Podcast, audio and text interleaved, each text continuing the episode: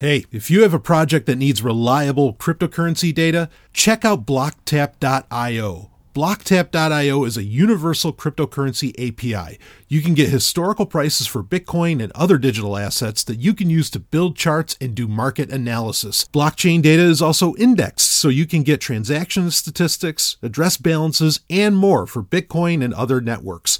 Blocktap.io is free for personal use, and you don't even need to create an account to access the API. To get started, try some of the example queries on the homepage at blocktap.io. Again, that's B L O C K tap.io, blocktap.io, and we thank them for sponsoring Sovryn Tech. Woo, let's get back to the show. Keeping your text messages protected from hackers and eavesdroppers has become a major issue. The government says it occasionally needs access to some of these messages to investigate criminals and terrorists, but tech companies see that as a potential violation of privacy. Your text messages are protected using what's called end to end encryption. This encryption happens whenever you send a secure text message from your smartphone. Here's how end to end encryption works to keep your data private while in transit. Your phone has two unique keys that encrypt and decrypt messages. These are called public and private keys. Your public key is shared with other people, and it's used as part of the encryption protocol. Your private key is only on your device and is never shared. When two people want to securely chat, they use a combination of public and private keys to create a temporary shared key. Let's look at how this works. Alice sends Bob a message which simultaneously causes an exchange of public keys. Both Bob and Alice use the other person's public key combined with their own private key to create a temporary shared key. They then use this shared key to encrypt messages to each other, and their public keys are used to confirm that those shared keys are authentic. The shared keys are being erased and regenerated constantly, which ensures that Bob and Alice's conversation cannot be decrypted in the future. An eavesdropper could see that Alice and Bob exchanged messages. But because the eavesdropper doesn't have Alice or Bob's shared key, these messages can't be decrypted. Some people believe that tech and telecom companies should provide what's called backdoor access to these encrypted messages. There are two types of backdoors. The first type is a list of private keys that would allow the company access to encrypted messages so they could deliver these messages to an agency such as the FBI. There are two problems with this method. One, if this list is hacked or compromised, every person's private key is up for grabs. Two, if this system is abused, you, the user, would have no idea that someone is accessing your data. The second type of backdoor is for tech companies to deliberately build a weakness or flaw into the encryption formula that would allow law enforcement to access the messages on a case by case basis. The problem with this method is that hackers might eventually find a way to exploit those weaknesses too. At the core of this whole debate is the very thorny issue of personal privacy versus national security. It's one that society, tech companies, and the government are still trying to decrypt.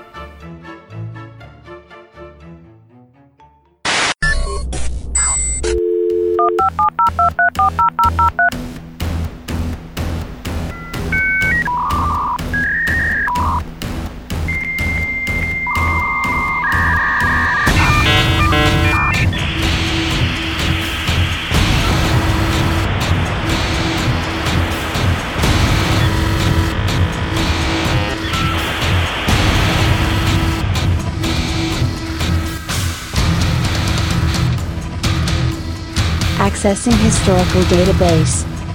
Year 2020. The tech giants become aware of the greatest threat to their corporatist domination. An obscure science and tech podcast becomes a major factor in a peaceful open source revolt against the military Silicon Valley industrial complex. The podcast, Sovryn Tech. Its host, Dr. Brian Sovryn.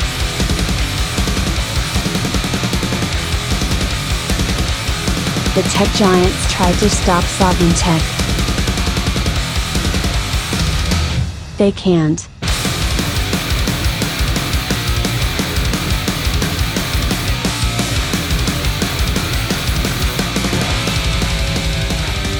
Woo!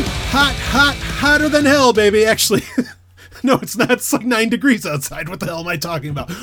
But it is the hottest tech show in the world, baby. Right here, Sovryn Tech, ready to get into all that action. So much news to cover this week.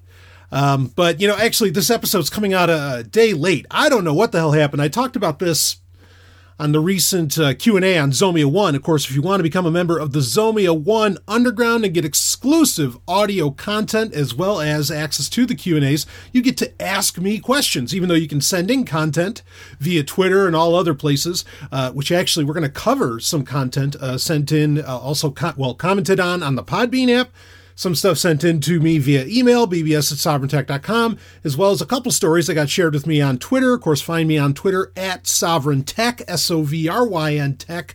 Uh, but yeah, you can join the Zomia One Underground to go to zomia1.com and you get to take part in the, the Q&As that happen every single week. And again, there is literally, the archives are insane of thousands of hours of content only behind that paywall, and you can get behind that paywall for as little as what's the cheapest one? A couple bucks. You can do a lot more, and many do, but uh, and it's there for you. Jump on it. But I talked about this on the recent Q and A. Um, so I don't want to spend a ton of time like, like retreading things here, even though we are going to get into a couple subjects that I mentioned on the Q and A that I said, well, I want to get onto it on a proper get into it on a proper sovryn tech because I think they're important for again the important stuff. I'll I'll never put behind a paywall. I always want to make sure important shit is getting out to every single listener that wants it. And the thousands and thousands of you, you deserve it. So, anyway, um, so I, you know, longtime listeners know this about me, but I, I am a, I'm a bit of a mutant.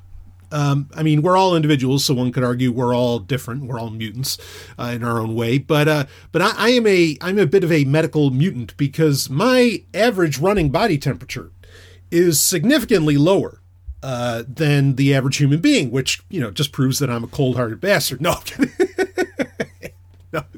Uh, but no, really, uh, I run about four degrees lower than the average person. The average person runs at what about 98.6, 98.7, something like that degree degrees Fahrenheit.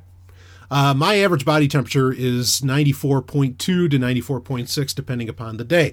Uh, I've been that way my whole life. It's just a weird thing. Um, and I have had researchers, uh, you know, look into this, professionals, and uh, including some friends, and they basically suggested to me, and of course, this brings up a point we've brought up many times on Sovryn Tech that really West, especially Western medicine, does not take into account um, you know the fact that we are individuals and that and so much of you know what what gets recommended you know through well big pharma and whoever the fuck else uh, is often based on an average but then none of us are really none of us are that average you know uh, especially medically so anyway, the suggestion goes is that I'm a little bit of a medical marvel in that bacteria and other things don't exactly exist inside me very well. So this is their explanation for why I basically never get sick. And more or less, I really don't. I, I almost never ever get sick. But somehow, last week, whoo, did I get sick? I mean, it, it was it was bad. Again, we got a lot of great stuff to get into, all kinds of tech news, all kinds of hotness. We're going to get into it it was really really bad and then unfortunately because this week i planned we planned on uh, having of course the the absolutely wonderful and inimitable and brilliant and beautiful ellen stallone love of my life on the show but um, uh, she got sick. I mean, just un- I don't know what the hell happened to us. I don't know if, if we were just uh, whew, if it was too much all night long, like we just had had a little too much fun on a weekend. You know what I mean? And uh, and and it brought our uh, our immune systems down or something. Hell, I don't know but we got sick like you would not believe. Fortunately, we are, and, and a lot of you uh, uh, sent in your, your well wishes, and I appreciate that.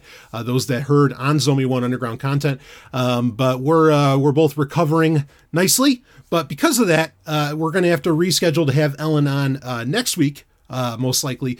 But we do plan on having her on the Q and A this week, which will be a great time because there's some questions that I think her particular expertise uh, would would play well with. So we will get into that. But if you know you're not going to hear it if you jo- if you don't join the Zomia One Underground, you got to jump on that. Got to get on it.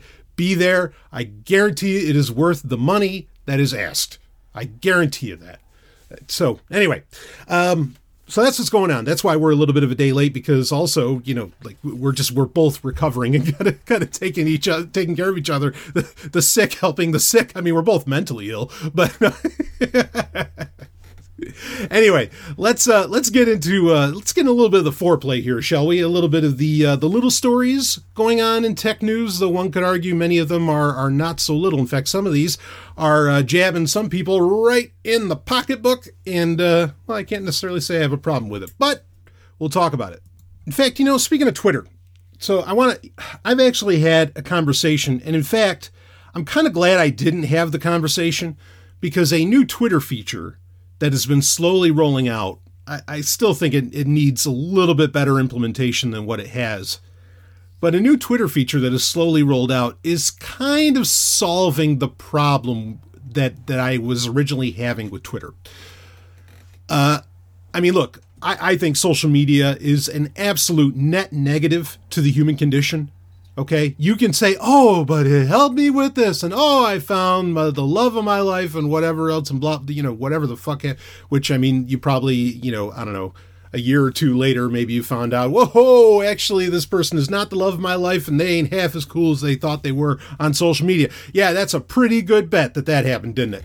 Anyway, regardless, social media, and we could go down the reasons, but we don't have to here. We've already covered it many times in the show. Uh, social media, in my opinion, is an absolute net negative. Uh, in fact, I think it's driving us as a species in general quite insane. Um, and and I think that this new feature that uh, Twitter has rolled out is very much speaking to why uh, I have said, and it addresses why, you know, my reasons for saying, and they are very simple biological ones. It's not even necessarily a matter of privacy concerns or things like this, so certainly we're going to cover some of those in this episode. Okay. But why it is such a problem? Because it is antithetical to the way we as human beings function. Okay. In brief, the issue I had, or the issue I've been having with Twitter, and, and I'm not going to get into the big conversation because, like I said, this new feature, which is called Topics, by the way. I know I just keep talking about this new feature, not telling you what it is. It's called Topics. We'll talk about it. Um, the issue I had had to do with is that if you see the trending box, which on Facebook was an absolute fail and was actually was not as dare I say honest, though it's debatable how honest it was on Twitter. Okay, but Facebook had this and eventually they got rid of it because they knew it was a worthless feature. Uh, with Twitter, like it'll show, say, hashtags or a certain subject that's coming up, whatever. Um, now, part of the problem with this trending box, again, I'm not going to get into the big the big issue or you know have the big conversation that I planned on because now it, it's it's not moot, but it's kind of moot. So this trending box, you know, here here's what'll happen is something I, I don't know, like just it, it could be anything. And I'm just going to toss out an example that's not real. I know it's not real, but I'll just put it out there. Um, for example, in the trending box on Twitter, it would come up with and it would say Buck Rogers. And I would see that and I would go, oh, you know, like, oh, what's all this about? You know, uh, and I mean, first off, I'd probably be thinking, oh shit, did Gil Gerard or Erin Gray die? You know, and I'd be like, oh, fuck. Um, because I'm a huge fan of the 1980 uh, Buck Rogers. I mean, I also dig Buck Rogers from back in the day, you know, good old Buster Crabbe, the whole thing, uh, you know, from the 30s and so on. But regardless, uh, like, oh no, or, or, or, maybe the worst thing would be, oh fuck, they're going to remake Buck Rogers. God damn it, don't do it, you know? but they're gonna. Like, that's what would happen. But so there's an expectation that I think anybody who's remotely familiar, say with Buck Rogers, what they would expect there to be when they click on the the the trending box on Twitter, okay, on the right hand side generally. Uh, I mean, or it's the Explore tab if you're on the app, you know, on on smartphones or whatever. But anyway, there's an expectation of, of probably what that's going to be. I mean, in the idea of it being a remake, not outlandish. The idea of it being Gil Gerard dying, yeah, unfortunately, that's that's highly likely. I, I hate to say that, but uh, oh man, Anyway, you know what's but here's what would actually happen when you click on it. When you actually click on it, it would probably turn out to be some story about something from from K-pop. You know, Korean pop and some stupid, I don't know, fucking asshat BTS bullshit. What I, I I don't I don't know. I don't care. All right, and I tried. I listened to K. It's like, oh, everybody fucking loves K-pop, and I listen to K-pop, and I go, I don't know what the fuck these people are talking about. This is the most banal. I, in fact, it's banal. This, this shouldn't even be possible for something that's banal. It is the most. It's so banal that I dare say it's malicious. That music, it's it's terrible. Uh, so eh, but that's what it ended up being and, and basically i, I kind of got to the point like when going through the trending box again this isn't the big subject but this is just part of it i kind of got to the point that i'm like okay so basically twitter is just all about k-pop because anything in the trending box was about k-pop every single time unless it was somebody that actually did die and it was the most annoying fucking thing, especially because things would come up again. But it, Buck Rogers is a uh, is not a real example.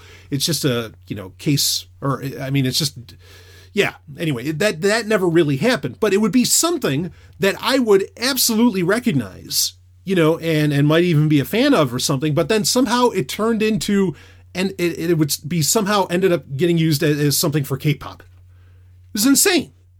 Every time that that would happen and you just see a bunch of stupid pictures and oh man. Eh, eh. So anyway this speaks to an overall you know problem. I mean twitter is such a fire hose of information and none of their algorithmic changes have done a goddamn thing. And that's why i think they've come out with their new feature which is called Topics. So what you can do is, is in your in the app, um, and it'll show up after you set it up in the app. It shows up on the on the website as well. Um, but when you go into the app and and you bring up you know the sidebar with the hamburger menu and everything, uh, on the left hand side it'll say Topics, and this is it's still a little bit of a problem but basically it will recommend some topics to you or as you're going through your feed there will be topics that will come up like for me a couple of topics that I've already chosen. Uh, and like, again, you can't really enter them, you can't choose them, which I think is a problem. And there isn't a tab yet, anyway, that will just let you look at those, probably because they're still building out this algorithm. Okay, but uh, I have Star Wars and Star Trek. Those were two topics recommended to me. Now, once you select these on Twitter, what'll happen is is that Twitter will start to show you people that you don't even follow, whatever, but people that just happen to be in the algorithm, popular tweets that are covering the subject or the topic that you have selected. Now, you can turn off following these topics by going to the topic tab again, and you can turn off Star Wars or Star Trek or, or, or whatever. Now, and I'm sure this exists for a whole bunch of other topics, and I'm sure K pop is one of them. Um, but the fact that Twitter felt like this was needed, I think speaks to well, issues that, like I said, in fact, that, that have to do with human biology of why we have such a hard time with social media. And I mean, it just turns into, again, a complete net negative. Uh, for example, like I think the fact that, that it start it, topics is basically Facebook groups. Like at, at the end of the day, I mean, it's a fancier version of it to some degree, um, but it's basically Facebook groups, right? This is, and in fact, I said this years ago on Sovryn Tech, that the one feature Twitter really needs to be able to take on Facebook is groups. Well, topics seems to kind of be pointing in that direction. But it's not only a feature. I mean, really, in Twitter, I think came up with this because what you have is is that you and you hear this on if you listen to other podcasts, podcasts that like have to do uh, say, if you listen to podcasts that are only about Star Wars, you will often hear on those other podcasts where they will talk, they will use a phrase. Like they will say, on Star Wars Twitter, they were talking about this. And that's kind of the point, is that Twitter has gotten so insane that now people have, even without the topics feature, people have basically started to segregate Twitter into subjects anyway. Like there's Bitcoin Twitter. I've heard that phrase go around. You know, you, you there's K obviously K-pop Twitter, which is just fucking stupid, but okay. Um, and, and look, that, it's nothing against you know Koreans whatsoever. Okay, it's just it, it's horrible music. Um, and, and I, you know I've been to uh, Korea actually, and and I don't understand most people there that I met. Uh, in fact, actually, I was going to move to, uh, to to Korea uh, at one point, um, recent, you know, in recent years actually. But um, but you know, when I was there, everybody just listens to 80s metal. Like I don't even think they listen to pop. But I, I guess maybe just American musicians, uh, you know, just like they can't make movies anymore, they don't know how to make music anymore, so they're just I don't know, they're trying to to, to import uh, some some uh, some you know some cool points, right? make K-pop a thing. It's kind of like the musical version of anime, which hey, you know I love anime. I mean, fucking love it, uh, especially hentai. Whew, there we go. Uh, but anyway, yeah. So you know th- this whole thing with with Twitter topics. I mean, it's just it's be- Twitter has become a beast that cannot be tamed, and so people are mentally segregating this. And even though this doesn't necessarily have to do with people themselves, it really comes down to something that I've brought up many times, which I consider to be an absolutely scientifically proven biological principle, and that is the Dunbar number, uh, or Dunbar's number. Of course, you know, a concept uh, that was collated by Robin Dunbar, Dr. Robin Dunbar, uh, which basically suggests that humans can really only have meaningful interactions with anywhere between five to, depending upon what research you go with, we'll say five to 250 people. Okay, uh, and there are different levels within that. But people can't handle the amount of shit going on on Twitter. And so they are breaking it up not by people, because then you might miss out on some amazing fucking tweet. Woo. But they're breaking up by breaking it up by subjects, but it's still a matter of the Dunbar number. Uh, but I mean, I, I still, you know, this solves some things, but at the same time, it creates whole other problems. Because here's the thing: so now that you have topics on Twitter, um, I am seeing the most asinine. I am seeing the absolute worst of humanity. Uh, because because I'm following some of these subjects. I mean, you know, longtime listeners of Sovryn Tech know this is this is no secret. Uh, you know, I'm a huge Star Wars fan, huge fan. Have been long before Disney bought it out. Uh, have been, I mean, as far back, literally as far back as I can remember. I'm 38 years old. I can remember when I was three had a very seminal moment around Star Wars. I'm not going to get into it here. I've talked about it on past podcasts. But my point being is that I've been a Star Wars fan and I never stopped being a Star Wars fan, unlike other people. Um, I rode through the dark times. I do a Star Wars podcast with my man Robin Freebeard, okay, on Zomia One called TIE Fighter Renegades, and I've been doing that for years. Um, I, I mean, I and and I read every Star Wars book, every Star Wars comic book. I know very few super fans that really do that. All right, I am hard as I am as hardcore as they come when it comes to Star Wars. Uh, so it's not a surprise that Twitter would have me, you know, follow Star Wars topics or Star Wars as a topic on Twitter, right? But basically, you know, tw- uh, Star Wars fandom has its own version of K-pop, which is Reylos, these people who are just fucking obsessed with the relation with a romantic relationship even though it's very clear on screen that it's an abusive you know and, and deleterious and, and, horrible one that nobody should model uh, between kylo ren or ben solo depending how you want to go about that and rey. Um, i didn't say her last name because i don't know i guess maybe there's still people who haven't seen rise of skywalker but whatever. So these fucking reylos I mean, I can't, I can't stand them. And I almost wanted to turn off the topic for Star Wars. So, you know, it doesn't, it's not really helping at all. Like this whole topic thing is just, it, it, while it is solving some aspects of the problems with Twitter, like how is it solving the, the trending box? Well, if you could get to the point, and they really should make it to where you can just have everything related to the topic of Star Wars show up like in a in a list. I mean, they've always had the list feature, but you get my point.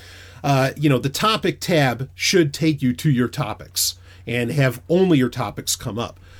Um, but that solves the trending box by you know, like say if you're just following a topical Twitter, you could only get trends within, say, Star Wars that would show up in the trending box, right? Or with Star Trek, or with Bitcoin, or you know, which would actually with Bitcoin it'd be very helpful, uh, you know, or whatever. Okay, like that that could it can be a really really great feature. Um, at the same time, ironically, I I mean, it, and it's it's scary too because and I don't know if it's because of the topic feature that suddenly this has become such a thing, but I mean, like these fucking Reylos, they'll, they'll say the most asinine shit you'll ever read in your life, and they get thousands of, of likes and retweets. And and all of them have the same, they, they all have, uh, you know, for, for the profile picture, they, they have Adam Driver, you know, as Kylo or whatever, as their profile picture, and, and it's in their name and everything. And it's it's the most pathetic fucking thing you know, look, I identify as a nerd. I have, I mean, you know, I have literally bled for science fiction. You understand? Like, because when I was a kid, you know, if you were into sci fi, even if you were into Star Wars, if you're in Star Wars just a little too much, you got your ass beat for it by, you know, the, the, the, the whatever bully, uh, you know, happened to be around. Okay. So, point being, I've literally bled for this shit. So don't don't give me any crap that like somehow I don't you know like that I, I look I I'm just saying it's it is ridiculous to identify with a, a, a non-existent minuscule relationship minuscule uh, evidential relationship or as in there's very little evidence relationship again it doesn't even exist in this little franchise in this little trilogy in this tiny little aspect. I mean it's funny because I mean, I seem to remember when Star Wars fans used to make fun of people for being into Boba Fett. Well, at least Boba Fett fucking exists. You know? like, this fucking railover. Oh, man. And so the irony is, is that, you know, this topic feature, it, it was supposed to solve a problem, but in some aspects, it's just created an even bigger one because now I am just, you know, algorithmically seeing all of these morons. I, I, I, I have to stop calling everybody morons. They are, but I know I've got to stop calling them that. Okay. I see all of these fans. Okay, there, that's better. I see all of these fans, and and and, and it just it, it makes me. In fact, it not only makes me hate Twitter, which I mean I already do, but it not only makes me hate Twitter, but it also fucking makes me hate Star Wars because these people are nuts. Does not speak well. I mean, and, and, you know, I could get into a big subject around. Well, you know, uh, uh, I mean, the world is in is in such a shit shape, not ship shape, shit shape. The world is in such shit shape that yeah, people are just trying to exist in in these you know created franchises and fantasy worlds that they can share with other people or something. And I can I can understand that. Fuck, I can even appreciate it. But to identify with a fucking relationship that doesn't even exist. I, oh man, I'm I, wow, wow.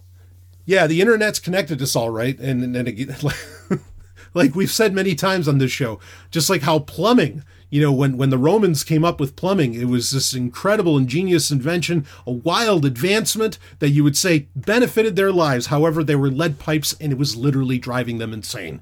Okay, well, guess what? The internet pipes are clearly driving us fucking insane. Wow. Anyway, we got to change that.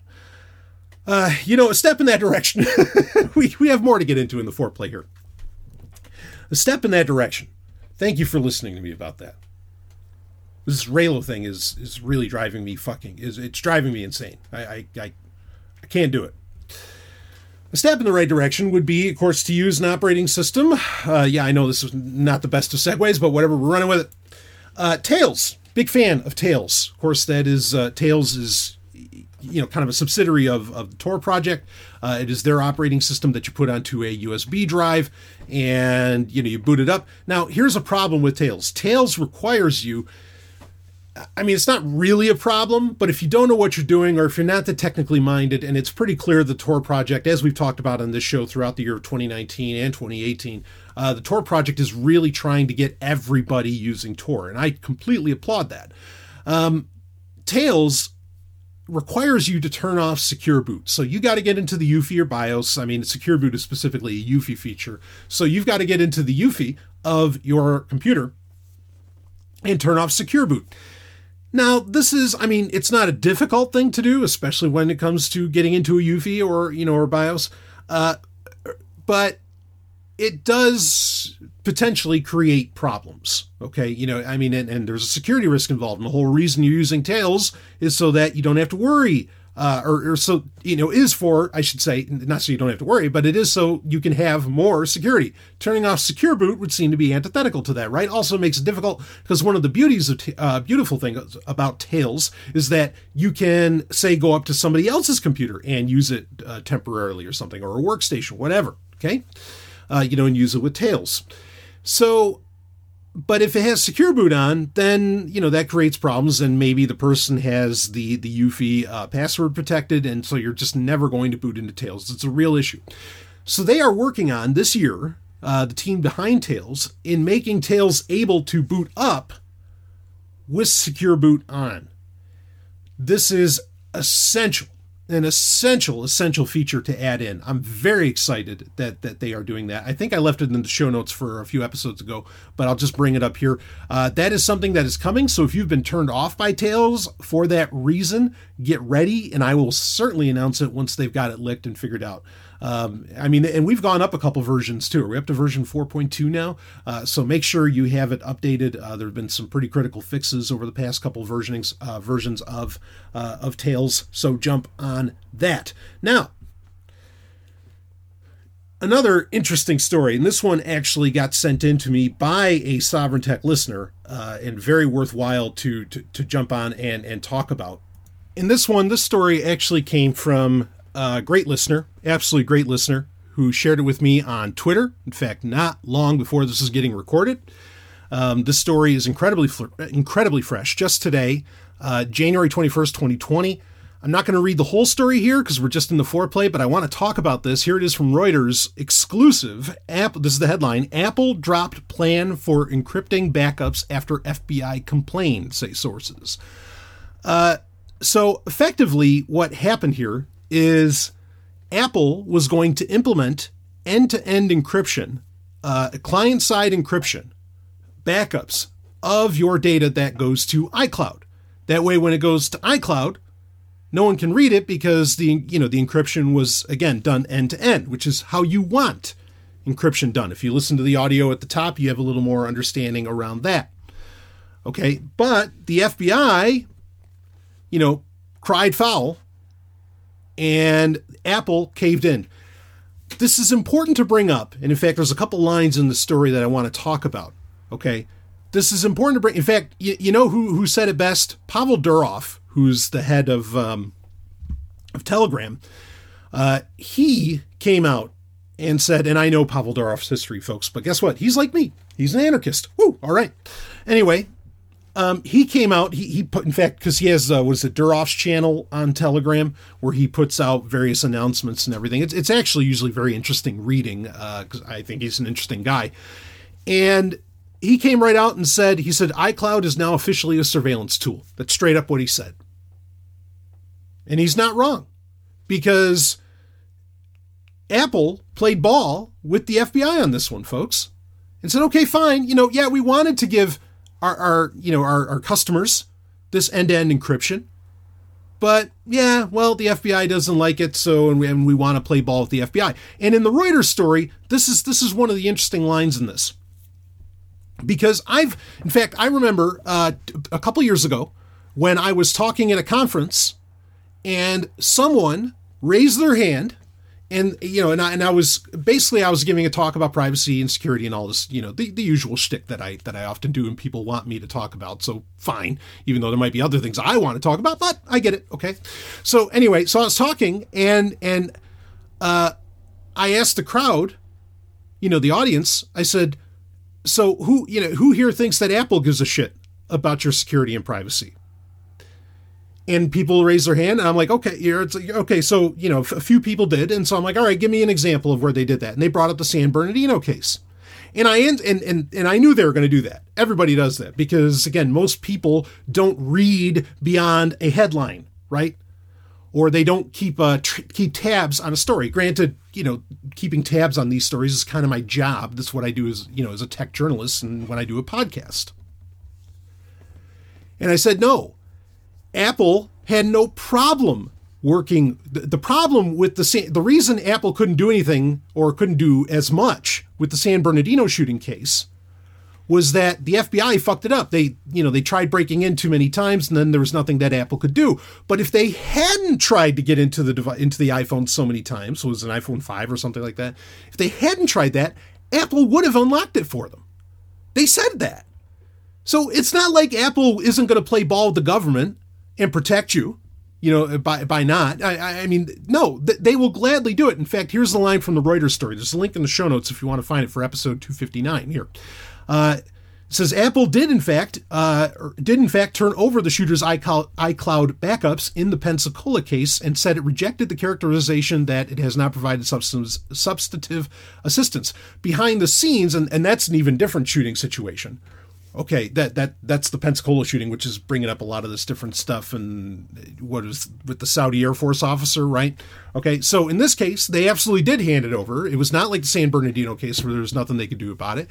Uh, and then here's here's this line: behind the scenes, Apple has provided the U.S. Federal Bureau of Investigation with more sweeping help not related to any specific probe.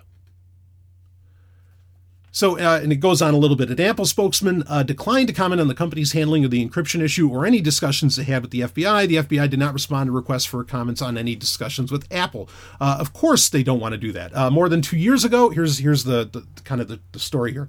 More than two years ago, Apple told the FBI that it planned to offer users end-to-end encryption when storing their phone data on iCloud, according to one current and three former FBI officials and one current and one former Apple employee. Under that plan, primarily designed to thwart hackers Apple would no longer have a key to unlock the encrypted data, meaning it would not be able to turn over material to authorities in a readable form even under court order. In private talks with Apple soon after, representatives of the FBI cybercrime agents and its operational technology division ob- objected to the plan, arguing it would deny them the most effective means for gaining evidence against iPhone using suspects, uh, the government sources said. Uh, when Apple spoke privately to the FBI about its uh, work on phone security the following year, the end to end encryption plan had been dropped, according to the six sources. Uh, Reuters could not determine why exactly Apple dropped the plan. So, I mean, here, here's the thing. Now, I understand why Apple would do this. Again, they're not doing it because they care about. You know, Apple's not doing it because they're anti government. Apple's not doing it because they're worried about a tyrant coming into office or anything like that. That's not a concern that Apple has. Apple's concern is a monetary bottom, you know, is a bottom line. I'm not saying there's necessarily anything wrong with that, but let's be very clear that they are not coming at this from an ethical issue. They are coming at this from a, uh, you know, from a monetary one. As in, this is what we call data minimization. It is a practice that every security researcher that talks to any company in the digital space, which who the fuck isn't, should be recommending is that you don't know, don't collect more data about people, collect less because the less you have, the less you are legally and financially on the hook for. Okay? Now, there are companies who are willing to take the risk because the amount of money that they can make from the data that they collect by selling it to third parties, and they do, that money, okay, is worth it compared to if, you know, whatever they, they run into an Equifax situation. But let's be clear here on that. Yeah, I mean, it, with Apple, it was a, just a, a, a, different story. It made more. It, again, they don't need to make money off of selling your data to third parties, right? So they could, Apple could do this because it didn't hurt their bottom line, and in fact, it protected it very much. Okay, but just be 100% clear this has nothing with them nothing to do with them caring about your privacy has nothing to do with any of that and Clearly, they have, again, no problem whatsoever playing ball with the government. And I think Pavel Durov is spot on when he said iCloud is a surveillance tool.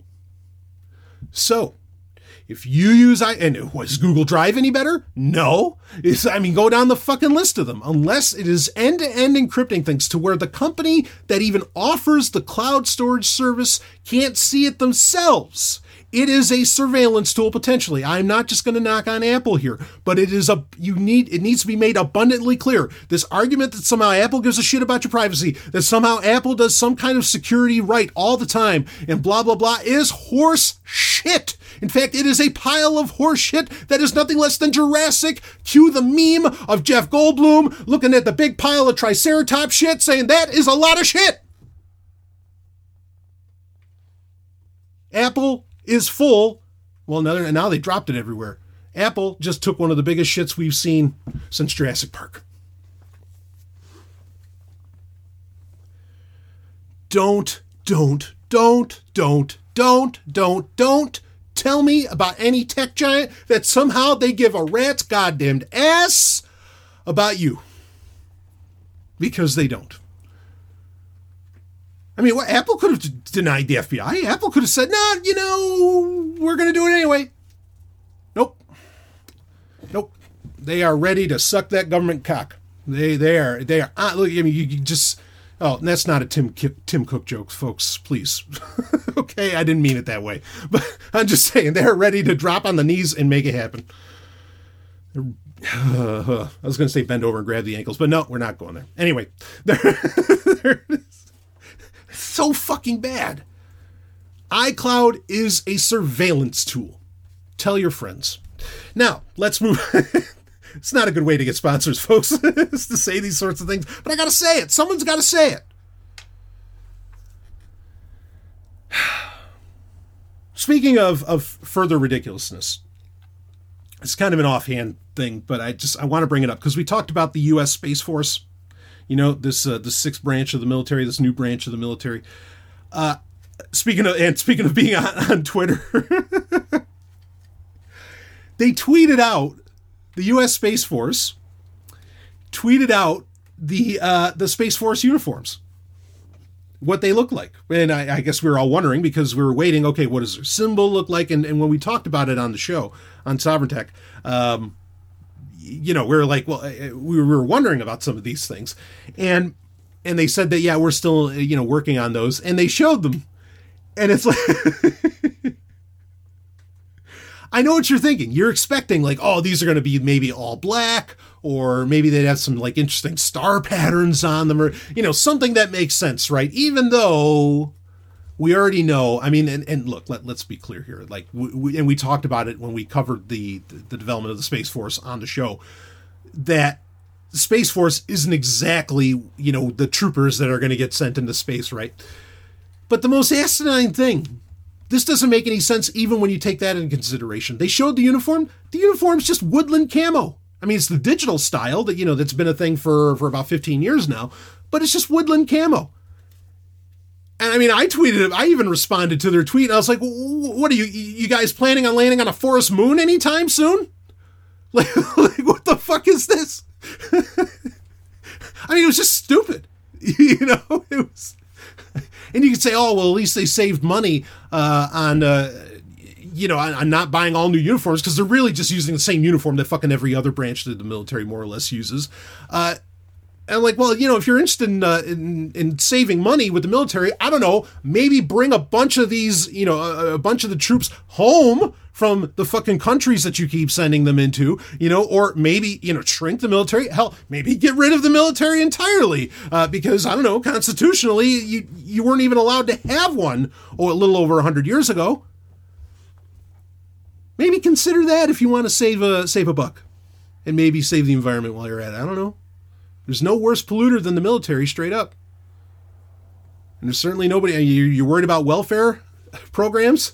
Man, there's no bigger welfare program than the fucking U.S. military. Oh man, and I say that as a veteran. I don't mind calling bullshit on the on the whole fucking war machine. Fuck it. So anyway, I just I saw that and I I it was so ridiculous. And fortunately, this is one of the areas where Twitter did all right because everybody instantly just ripped on it and rightfully so. Fucking rip on it. I I mean, I take a special joy when the US military gets insulted. I, I mean, I, I really, really do. So for so Twitter did do one thing right there. You know, I, I talked a lot of shit, but here I'll, I'll, I'll give credit where it's due. Um, anyway, speaking of, we got another little Twitter story here. I, I, all right, I want to talk about this for a second. I know we're already going 40 minutes in the show. We haven't even gotten to our main story or hack stack, but we got to talk about this. Okay. Um, I'm just going to mention it. I'm going to talk about it. I'm going to bring it up. And I, I, I think it's worthwhile. So we have spent a lot of time on this show. Okay. We have spent a lot of time on this show for years covering how we need to get back to you know more local storage not relying on servers so much etc etc okay? Getting to a peer-to-peer future right? Isn't that like what a lot of us bitcoin people are all about? Absolutely i am. And i'm into peer-to-peer in almost every direction. But getting away from the notion of the big bad internet. We've been talking about some of the issues that come along with that including social media throughout this entire episode. To say nothing of the issue of cloud storage right you know, I mean, like that, that whole problem. And, and I mean, you know, it's funny too, because it'd be easy enough for iPhones, in fact, most of them already do, to have you know, ridiculously sized, uh, uh, well, flash drives, but hard drives, or solid state drives, I should say, not flash, solid state drives in them, you know, that could hold all of your backups and photos and have, you know, a backup on there where, I mean, just there's, there are really great local ways to solve this whole problem of what happens if something, you know, happens to my device, blah, blah, blah, uh, you know, or dies, etc. I mean, there's just, there's, there's ways to do it, right? But, but we don't. And so you run into the issues where, again, iCloud is effectively a surveillance tool. So somebody in, I mean, because this show runs pretty hot in libertarian circles, even though I'm wondering how many, now I'm wondering how many libertarians actually fucking listen to the show, because a certain popular, uh, I, I he wouldn't call himself libertarian, um, so I won't. Uh, someone who used to be popular in libertarian circles and in personal freedom circles and so on, a guy named Stefan Molyneux, who, you know, again, credit where it's due, about a decade ago used to have some interesting things to say, and, and I could appreciate. Uh, that has not been true for a very long time. Um, but his MailChimp account got shut down. Also, I found out his PayPal account uh, got shut down.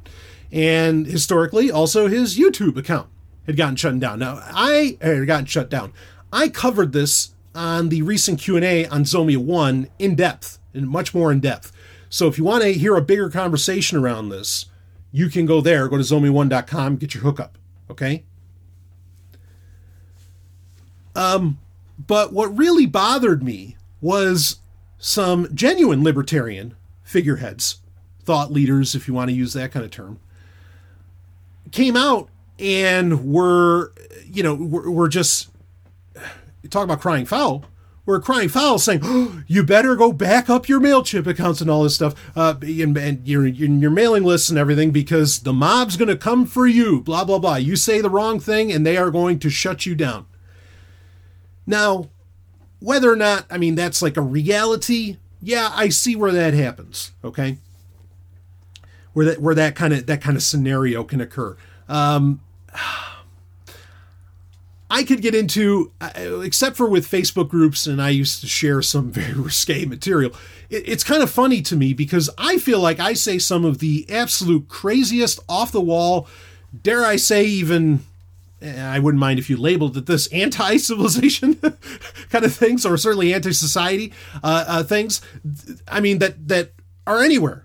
Okay. Now, I'm not saying this is a boast. I'm just saying I think that that's a fact and I'll say it on social media. And somehow I've never been, no, no one's ever tried to shut down any of my shit. No one's ever, I, I, I mean, I'm, I'm kind of baffled. Like, I am such an extreme individualist compared to even, I dare say, the most ardent libertarian. And yet somehow, you know, somehow my accounts go unscathed. And it's not like necessarily they're unpopular. Uh, I mean, on Instagram, I've had, uh, you know, I've had thousands of followers on there. On Twitter, I have thousands and thousands of followers. Um, my podcast is fairly popular as far as podcast goes. Again, we do about a little under 20,000 listeners per week.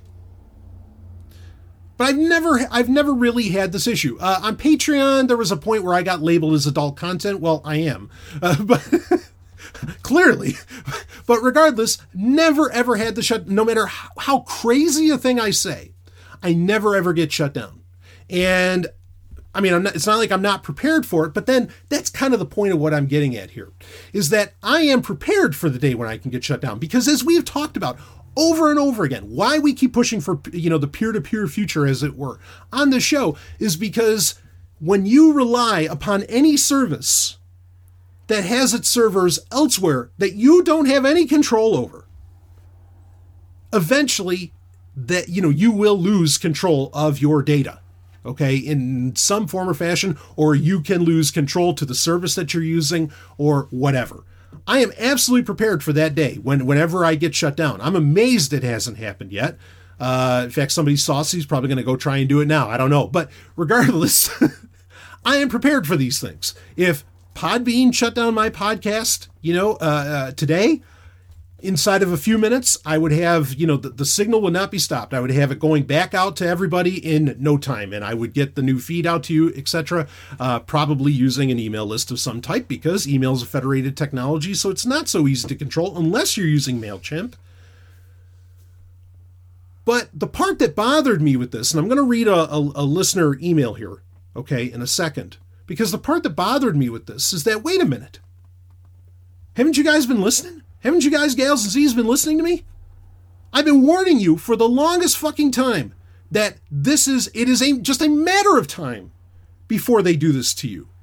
It would make sense, you know, for, for your business, whatever the fuck you're doing online, to take control of your own reins. And we gave plenty of examples already where it was happening, where Google will shut down X and X service and so on. I mean, it was just, it, it, we, I mean, it's one of the things, one of the most popular things we talk about during the foreplay is when something shuts down, something shuts down. It's like, look, you got you got to roll your own, you got it, and you got to eat your own dog food, as they say. And yet, whenever one of these services does their thing, you have these people coming out, oh, I can't believe they did this. This is censorship. This is blah, blah, blah, blah, blah. Well, you didn't know that this is going to happen?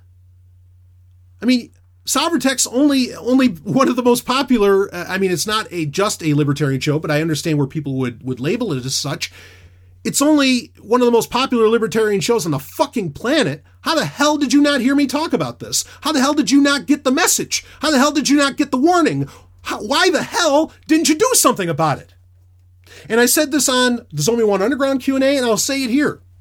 If you are not planning for the worst with your business, and you consider yourself, oh, I am a capitalist, whoa, anarcho-capitalist, yeah, I'm the monopoly guy, I'm a capitalist. You are a shitty ass fucking capitalist if you're not ready for this crap. And you should know better what businesses can and cannot do, and that they will shut the shit down on you, and they've got every right to, quite frankly, if you follow those kinds of concepts. How dare you complain about it? When your YouTube account gets shut down, YouTube doesn't owe you shit. MailChimp doesn't owe you shit. None of these companies owe you shit. And you cry about it like a fucking baby. I'll say it. Yeah, yeah, I'll go, hell, I'll go this far. You goddamn wuss. Every single one of you who's complaining about, oh my God, I can't believe they shut this down. The mob is coming for me. You didn't know? Where's your where's your wonderful logic? Where's your economic logic of oh yes, well we're preparing for the collapse of uh, of Western civilization. We're preparing for the, the collapse of the economy. The U.S. dollar is going to fall apart. That's why we need Bitcoin. We need this. Blah blah blah blah blah. Okay, so you're planning for all this. You're planning ahead, but you make no plans whatsoever for Mailchimp to shut you down or YouTube to shut you down. And then fucking Molyneux comes out on a video saying, "Hey, I can't get employed." What do you mean? Wait, wait, wait, wait, wait, wait, wait, wait, wait, wait, wait, wait, wait, wait, wait. What do you mean you can't get employed? I thought Western civilization was the best fucking uh, thing on the planet, and I thought you were protecting it, and you were protecting it because it was worthwhile to protect. I would assume if it's worthwhile to protect, you could get employed in it and you could live in it if you lost your YouTube channel or your PayPal account. But I guess you can't. So either there's either one or two possibilities here. Maybe there's three or four, but at least one or two. One is, is that, well, shit, the system ain't so great. In which case, you've been wrong this whole time. Or two, you're a shitty fucking capitalist. In which case, you probably shouldn't tell other people and you shouldn't be vaunting about capitalism if you can't fucking do it right and can't understand it. And that, that, that doesn't just go to Molyneux, that goes to Tom Woods, that goes to everybody who fucking cried foul on this one.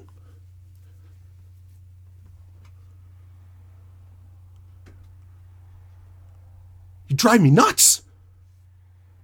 Because I'm here. I'm keeping. You got Sovryn Tech, the Watchtower. Someone who has an understanding of history of tech, understanding of history in general, understanding to a pretty good degree, I would say. I mean, I get asked to be on other other shows to talk about this from time to time of the human condition. Maybe you should fucking listen to the show and take some of my advice and be ready for when this crap happens. But you know what? Sovryn Tech listeners who do listen are very smart people. Very, very smart people. And in fact, one of them emailed me, and I think he had a very great, a very good point to make. I'm going to read it here. This is into the email address bbs at sovryntech.com. Hey, Brian. I'm only partway through your latest Q&A regarding that racist, statist asshole Molly Butt. Woo! Maybe you'll get to it, but I have to write this while I'm thinking of it. I think he and his ilk fully know the risk they take by hitchhiking or by hitching their wagon to PayPal and other corporatist platforms. I think they are hoping to make hay by playing the victim card when they are inevitably cut off. Perhaps, like politicians, they believe they can manufacture some more quote unquote moral outrage that will convert to donations and notoriety.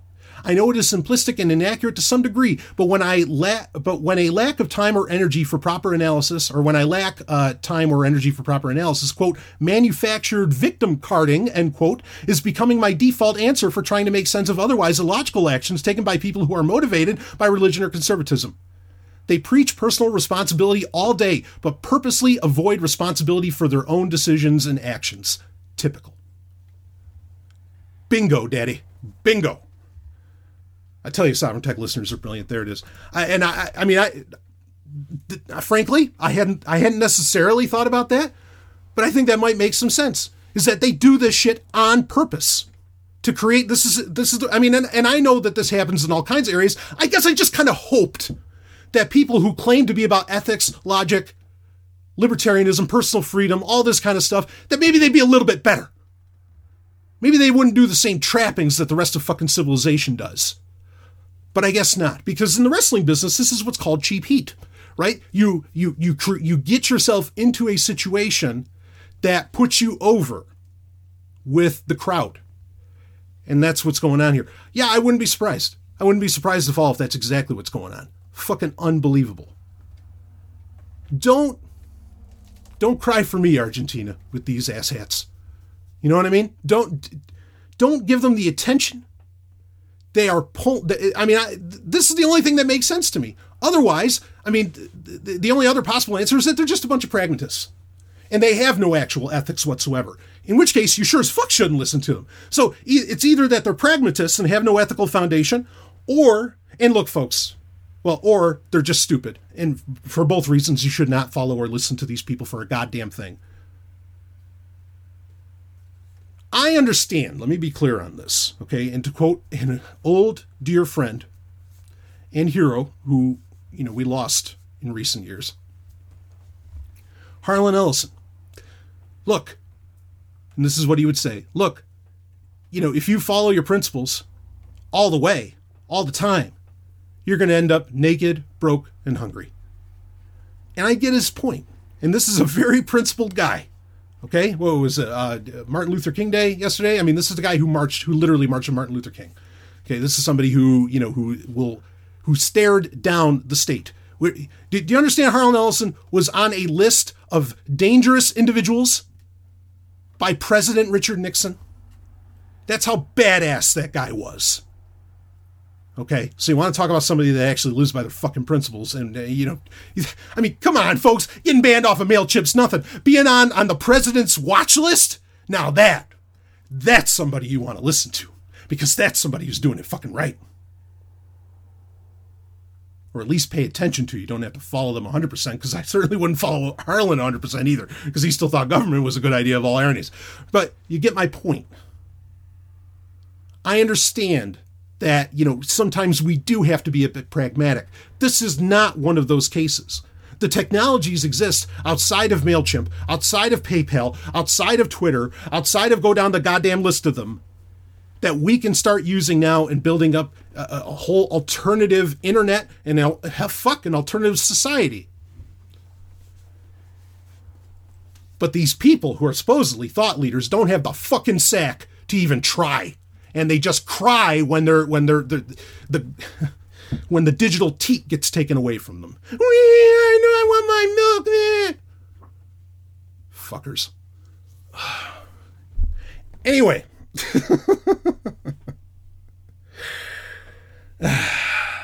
you know, all right, let's talk about sponsor quick, and then I got to get into. We got stories we got to get into. We got to try and, and hit them uh, hard and fast here. So, you know, if you want to talk about this sort of stuff, you know, a place actually, this is here, here, this is, this is the most, you want, talk about libertarian popularity, okay? The number 27 talk show in the United States, in the United States, uh, Sovryn Tech sponsor, okay? they they have easily the largest libertarian audience anywhere. I mean, they just do. They had me. I mean, hell, I was a host on the show. I mean, it is a big fucking deal, and that is Free Talk Live. It is a show that runs seven nights a week, three hours a night. You can call in. Again, it's open phones. Talk about whatever the fuck you want to talk about. You know what's amazing about that show? Well, in fact, even when I was a host, we would get calls from people in Africa from like you know little villages and all this stuff. It was remarkable. Why was that possible? Because the guys at Free Talk Live understand exactly what I'm talking about, what we've been talking about this whole time. That at any given moment, even though it's a wildly popular show, number 27 talk show in the United States, they know that at some point the plug could get pulled on them, so they have backups. You know what they're doing? They're sending the fucking signal into space, beaming it back down from satellites that covered the entire fucking planet. Now that's a backup plan. Woo! I love it. That's doing it right, baby. Pirate radio stations, all kinds of great shit going down with that, making sure that that signal doesn't stop. And anytime something gets shut down, they cry about it. Now they just roll on. I mean, I've even, in fact, when I was working with Free Talk Live, when I was a host, I remember like the Facebook page got banned. I mean, that would happen all the time. And we just roll on. You know, I mean, like maybe there'd be a quick comment about it, but it wouldn't be, you know, fucking call to arms because again, the people at Free Talk Live, you know, Mark, Ian, all, I mean, they know, they, they get it. like, yeah, it's just a matter of time. But they have everything set up. I mean, and, and oh man, it's fucking, it's, it's a dynamite operation. Dynamite operation runs like a multi-million dollar fucking radio station, but I mean, all done on, on just on, on pure passion. It is amazing. So credit to them, and I thank them for sponsoring Sovryn Tech. If you've never listened to Free Talk Live, you go to freetalklive.com and you give that shit a listen. You can hear the real deal.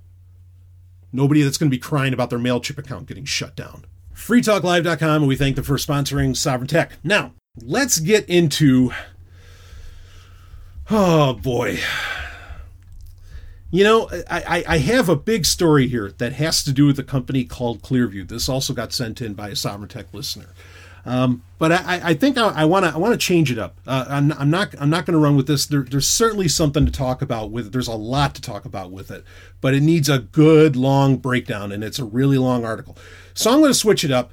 Um, let's get into this story, which you know, again, we're just ripping on iPhones. Look, none of them are any better. okay, I mean they're really not. Like like there's no tech giant that's worth their fucking salt or that's doing security right. And in fact, this one I'm a little conspiratorial about. So let's get into it. The story's from Ars Technica, but everybody was talking about it. Even Tavis Ormandy uh, of Google, who I actually I think I know he works for Google, but he's somebody who I think is a very even hand because he'll rip on every side. He'll even rip on his own company. I, I, really appreciate that. Um, but anyway, here's the quick headline. Uh, in fact, I love Ars Technica put uh, this is by Sean Gallagher. Um, he, he, put at the top like like a mini headline that said certifiably bad, and you're, you're going to know what that means in a second. But uh, the headline is patch Windows 10 and server now because certificate validation is broken. Woo! Uh, crypto library bug allows spoofing of certificates, but no attacks in the wild yet. Let's read a little bit of this. Uh, Microsoft's schedule security update for Windows includes a fix to a potentially dangerous bug that would allow an attacker to spoof a certificate, making it look like it came from a trusted source. The vulnerability, reported to Microsoft by the National Security Agency, the NSA, uh, affects, let's keep key point on that uh, affects Windows 10, Windows Server 2016, Windows Server 2019, and Windows Server version 1803. Microsoft has rated the update as important rather than critical, but in a blog post, um, Mechele Gruhn, I'm guessing is the name, uh, the principal security program manager for Microsoft Security Response Center, explained that this was because, quote, we have not seen it used in active attacks, end quote. However, researchers outside Microsoft, including Google's Tavis Ormandy, have a much, uh, much more dire assessment of the vulnerability and urges users to patch quickly before an active exploit appears. The vulnerability is the uh, is in the, let's see is in the component of Windows cryptography library that validates X.509 certificates, somehow bypassing the chain of trust used to validate the certificate. Microsoft's advisory on the vulnerability said the bug, the bug could be used to fake the software signing certificate on a malicious version of an application, making it look like it came from a trusted developer. However, the risk extends beyond just code signing. An NSA advisory indicates that the vulnerability could be used for man in the middle attacks against uh, secure HTTP connections, as well uh, and to spoof signed files and emails. Uh, it's possible to perform network level protection against spoof certificates using network devices that inspect TLS traffic as long as they don't use Windows certificate validation. But the NSA warned, quote, rapid adoption of the patch is only is the only known mitigation at this time and should be the primary focus for all network owners, end quote. So this is let's be clear on this. And in fact, if you follow some of Tavis's tweets, uh, he bolsters this point, which I'm about to make, which is that this is about as bad as it can get for an operating system, uh, especially an operating system that run, runs under a lot of the modern auspices of Windows 10. A lot of the security, and, and l- let me explain because not a lot of. So the NSA put out a warning about this. The NSA's warning is is written a lot more dire and I would say far more accurately. And Microsoft is just like, oh no, no, don't, don't, don't worry too much about it, blah blah blah. Of course, Microsoft's warning is the one that the investors are going to read, and that's ultimately who Microsoft has to please, not the end user, of course. Woo. I'm going to wax conspiratorial on this in a minute, but g- give me a minute on this. Part of the problem of why this is such an issue now, I mean, for Windows Server, you know, 2016, 2019, and so on, I mean, like, the reason that that's bad should be apparent, especially since uh, this can be used for spoofing, uh, you know, file transferring and emails and so on. I mean, that's a very real problem. Security certificates are really the backbone. In fact, we're if, if you heard the uh, you know, at the top of the episode, the audio there, basically when security certificates are getting verified by the software, I mean that that's a key solution that's happening to make sure that there's nothing funny going on, that there isn't some kind of malicious, say, version of an app running, or a malicious command is coming telling an app to do something nasty. Okay, like install keyloggers or you know run as a keylogger, do other things on an operating system. Those are just examples, okay, of what of how bad this could be. Now, what makes it worse with Windows 10, because while Windows 10 does a lot of security very right, right? Like a lot of the, this was the thing when UWP was more of a thing where everything is being run in a sandbox. Of course, you know, even though UWP, Microsoft has backpedaled on that to the point of non existence, right, with the Microsoft Store and so on. Um, that, that concept of running everything as a sandbox, kind of like how Google Chrome, the browser, runs as a sandbox on any operating system it happens to be running on to some degree uh, you know, that's a great thing. Okay, and meaning running it in a sandbox means that the process is run separate from the rest of the operating system. That way, there isn't a, uh, or that solves a lot of potential leaks uh, or exploits from occurring, right? Where one program can affect another, okay, in an operating system. That's a very great thing. But Here's the part that a lot of people aren't necessarily talking about with this. There's two parts. One's the conspiracy, the other is this is a very real problem. Is that much of Windows 10 and its ilk runs on automatic updates. Okay? From software, again, this is very true with UWP, but now a lot of software will automatically check for updates. Okay? Uh, and we've seen this even in 2019. We have seen examples where there is software out there that would put out updates that we found out were actually like like malicious updates. They it was like a fake version of the of the software that could get installed.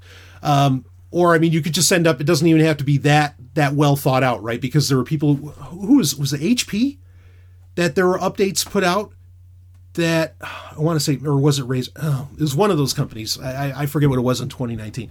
Bottom line being, this whole concept of auto updating, which in general is a good thing for security, right? The thing is, is that malicious versions of apps and who is the malicious actor, as in who forwarded the update. Well, it could be, you know, it could be a bad actor you know, quote unquote, a hacker, even though hackers are heroes, but, you know, it still uses a malign term. Uh, but what we should actually technically call a cracker, right? Crackers could be sending out, uh, not with cheese on them, crackers could be sending out, okay, updates to software that could end up, you know, that, that could effectively respond, okay, to, you know, to, to a, a security certificate that could get sent and, and that Windows would allow that would allow it to do, I mean, remote code execution, all kinds of crazy shit. Okay, so this automatic update thing allows for, and this is what people who are really extreme, this is one of the concerns that they had around Microsoft not allowing you to not update parts of the operating system and apps and so on. This is why there's some people, some security researchers and specialists who will tell you no, auto updates are bad because you don't know who's sending the update. And in fact, it wouldn't be hard for the NSA to send the update. And then you're fucked. Okay, now, I don't think that that's really necessary to be a problem because, and, I, and I'm, this is where things get a little conspiratorial. And I am not the first nor the only, obviously, person to suggest this. And that is that this this setup, ooh, keyword, or well, what is being labeled as an exploit. It's funny that the NSA is the one that warned about this. I mean, it's not out of place, but I wonder about this. Okay, because one thing that a organization like the NSA would love to have is, ooh, we can just spoof our own security certificates in any operating system and any computer on the planet. Man, that is a surveillance wet dream. And I would not be surprised if the NSA, if this is something they actually told Microsoft to put into their computers.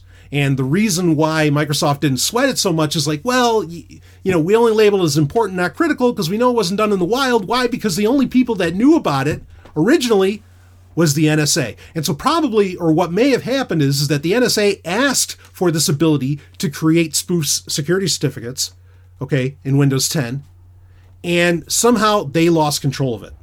And maybe they didn't necessarily find something in the wild, but they realized that, oh, this little exploit in our toolkit, in our government toolkit, uh, is is now uh, is now on the loose. And so, okay, Microsoft better patch this one up now because uh, we don't we're not the only ones that can do it.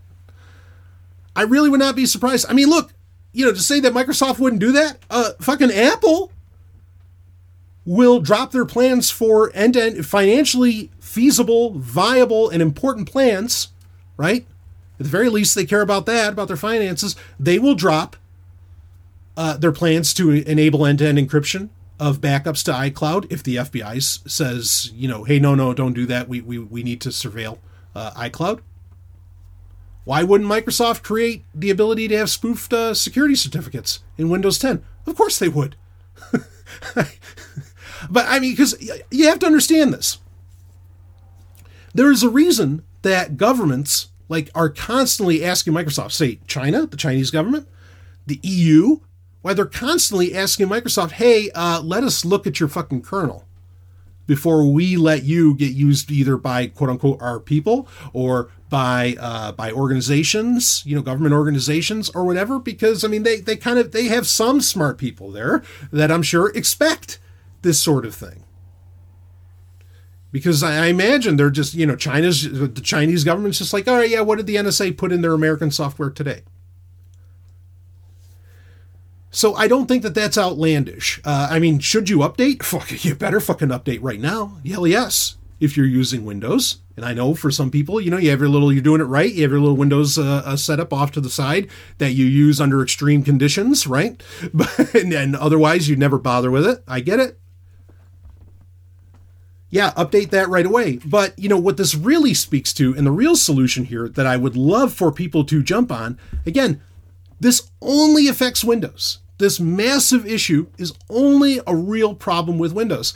And we I, I think right now is a great opportunity because the reason a lot of people stay on Windows, I know I've said this a lot, you, we cannot stop saying it, we can't say it enough. Getting people off of Windows is a great and wonderful thing, okay? So the reason a lot of people use Windows still, I mean, even somebody like me from time to time, is because you're used to it. You've been using it for a decade or more, or in 20 years, or however long, and you just you're so used to the process, it's like second nature to you, and it's just you can get so much done with it um, that you know it only makes sense for you to continue to use it. I totally understand that argument, but I am going to make a proposition to you, and that is, and I'm going to give you time to get ready for this. We did just find out, actually yesterday, we found out that Canonical, who are the maintainers and developers behind Ubuntu, Linux, okay, they have uh, Ubuntu 2004, which is an LTS release is coming out April 23rd this year, 2020. I think it would behoove you to get ready for this to come out. Get the, you know, maybe get a new computer. Maybe it's time for that. Okay. Get off of something that, uh, you know, is, is perhaps, uh, you know, is susceptible to Spectre. Okay. You know, maybe get one of those new Ryzen laptops with, you know, with the new Ryzen chip in it and everything. Go for that. Okay get ready for Ubuntu 2004. Now, it's not going to be it's not going to have like a dramatic amount of new features and all this stuff, but it's an LTS release, which means that it's going to be maintained and there will be security updates for it for 5 years. Now, you could say, well, 5 years goes by in the blink of an eye, you know, and then I'm going to have to learn the new version of Ubuntu and they're probably going to make crazy changes, you know, that's why I don't use Linux because they're making all these insane changes all the time. Well, first off, if you're really crazy about it, you don't have to update you know a Linux machine ever if you really don't want to. Okay, but Ubuntu 2004, which what are they? It's got one of those funny animal names. Focal Fossa is that the name of it? I think it's Focal Fossa. Is not just an LTS release, which means long-term support. It's not just an LTS release. It's actually an ESM release, which means uh, extended maintenance release. That means it gets security updates for 10 years. So basically, you can install Ubuntu 2004 and you are secured until 2030. If you it is a great opportunity, a great time to learn Ubuntu and to have that machine that you don't worry about. You know, I mean, the updates that come through, security updates, whatever, but you don't worry about, oh, am I going to have to learn a new thing in six months? Are they going to make dramatic changes like Microsoft does to Windows 10 every fucking, you know, twice a year and all this crap? You're not going to have to worry about any of that. You could just let it ride as is. Again, you want the security updates, but you're going to get those security updates for 10 years. That is a much better timeline than Microsoft's going to offer you. They're going to charge you an arm and a leg. This is for free. So I, I think, I mean, this security certificate issue with, or, you know, the secure, the certificate spoofing issue with Windows 10, I, I don't think you can under, you, you can't overstate how, how bad this is. I'm glad it's patched. Okay. And it got patched very quickly. Um, which makes me also think that Microsoft knew about it for a while and they were just waiting for the day when they had to roll it out. But regardless, it was patched very quickly. Okay, uh, so make sure you've updated at the very least. But then step two is I want you to do the real update. The real update is upgrade is updating from Windows 10 to Ubuntu. Okay, in fact, it's Ubuntu 20. So there, you can feel like you're more in the future if you really want. Please do this. Please consider this. So many of these issues that we talk about every single week on this show can be so can be just readily solved by not by the bulk of us, as many of us as possible, not using Windows anymore. And then you don't even have to sweat it.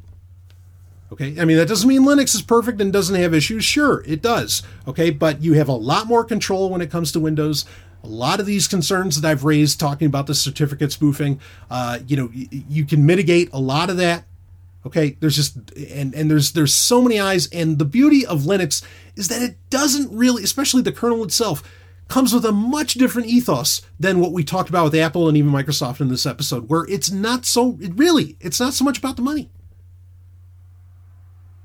It's about things working you know, and, and workflows having to happen. And, and, and, I mean, that's that's where it's at. And people just wanting to use a computer and for it to fucking work and do what they tell it to. And that's what we should demand out of these machines. So I wouldn't recommend buying an iPhone anytime soon, or at least I wouldn't recommend using iCloud. How about that? Um, I guess we could get into solutions around that. Is using Android the solution? Eh, yeah, but regardless, stay away from iCloud. I mean, there's options there. You don't have to use iCloud with Apple products. Um, and and get just get off of Windows 10. This is really really bad. All right, and you've got a golden opportunity to have a very stable operating system for the next 10 years. Take it. Take it. It's coming April 23rd, 2000, 2020. Okay like I said, go get yourself the new laptop or a new NUC or whatever the fuck you do. If you build your computers, great. You know, go go rock one of those and, and get ready for April 23rd. Get all your data in order. It's a great opportunity. Okay, if you are switching over to a new operating system, it is a great opportunity to clean up all that data. Maybe go through all the accounts that you happen to have. Okay, this is also a great opportunity to switch over to Firefox if you if you're still using Chrome for some reason. Okay, this is a great opportunity to change and just clean up and and really tighten up your digital life. And the more the tighter it is, the more secure it is. And you're going to be, uh, you know, just a ass ton more secure using Ubuntu, using Linux in general. Okay, take this opportunity, take the warning for what it is. We've been talking this whole episode about warnings and how people don't listen and how we know, fuck, we we don't have to deal with these problems that come with Windows because we can use other operating systems, okay? You've been getting warned for years on this show. Take the warnings now. A great chance. 2020, great year to change your entire digital game. Do it. All right. And I think we can end the episode really with that message. We don't have to go much further. We've got tons of great, uh, great, great stories to get into in the very near future on Sovryn Tech, and uh, of course, we'd love to have Ellen back next week. And I know all of you love it when she's on. She's absolute dynamite. Woo! And uh, anyway, we're gonna keep rocking 2020. I hope you do too. I will see all of you woo, on the other side.